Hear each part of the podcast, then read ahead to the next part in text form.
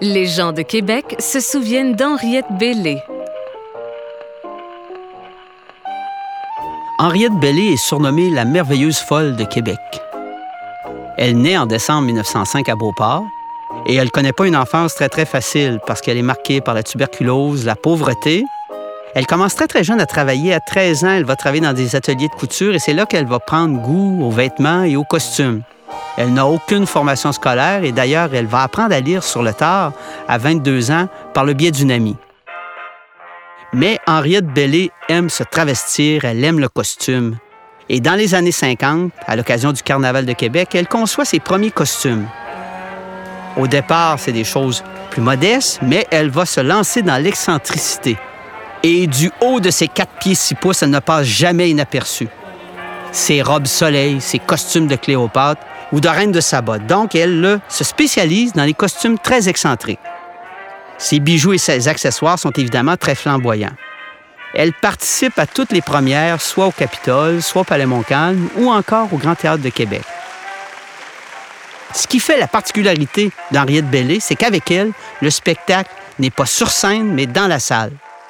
Donc, on attend l'arrivée de Madame Bellé parce que quand Madame Bellé arrive, tout le monde se détourne sur son passage. C'est elle qui fait le spectacle. C'est elle qui introduit le spectacle dans les grandes institutions théâtrales. On ne commence pas un spectacle si Madame Bellé n'est pas dans la salle. Comment gagne-t-elle sa vie? C'est un autre aspect. Elle est cartomancienne de métier. Elle lit dans les lignes de la main. Elle est tireuse de thé chinois. Elle est voyante. Et surtout, elle s'occupe de ses deux chats dans sa petite maison cinq cent cinquante-neuf rue Saint-Gabriel. Pendant longtemps, Henriette Bellé passe pour une folle. Sauf que cette folie va devenir une institution à Québec dans les années soixante-dix et dans les années quatre-vingt. Au cours de ces années, Madame Bellé se constitue une belle collection de sept cents costumes, cinq cents chapeaux et plus de trois cents manteaux.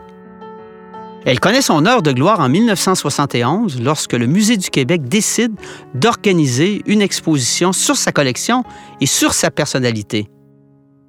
Elle décède en mille neuf cent quatre-vingt et dans les années quatre-vingt, ses costumes, ses chapeaux sont exposés dans la Côte de la Fabrique à Québec, dans un musée, l'Empire de Madame Bellé, qui va fonctionner pendant quelques années.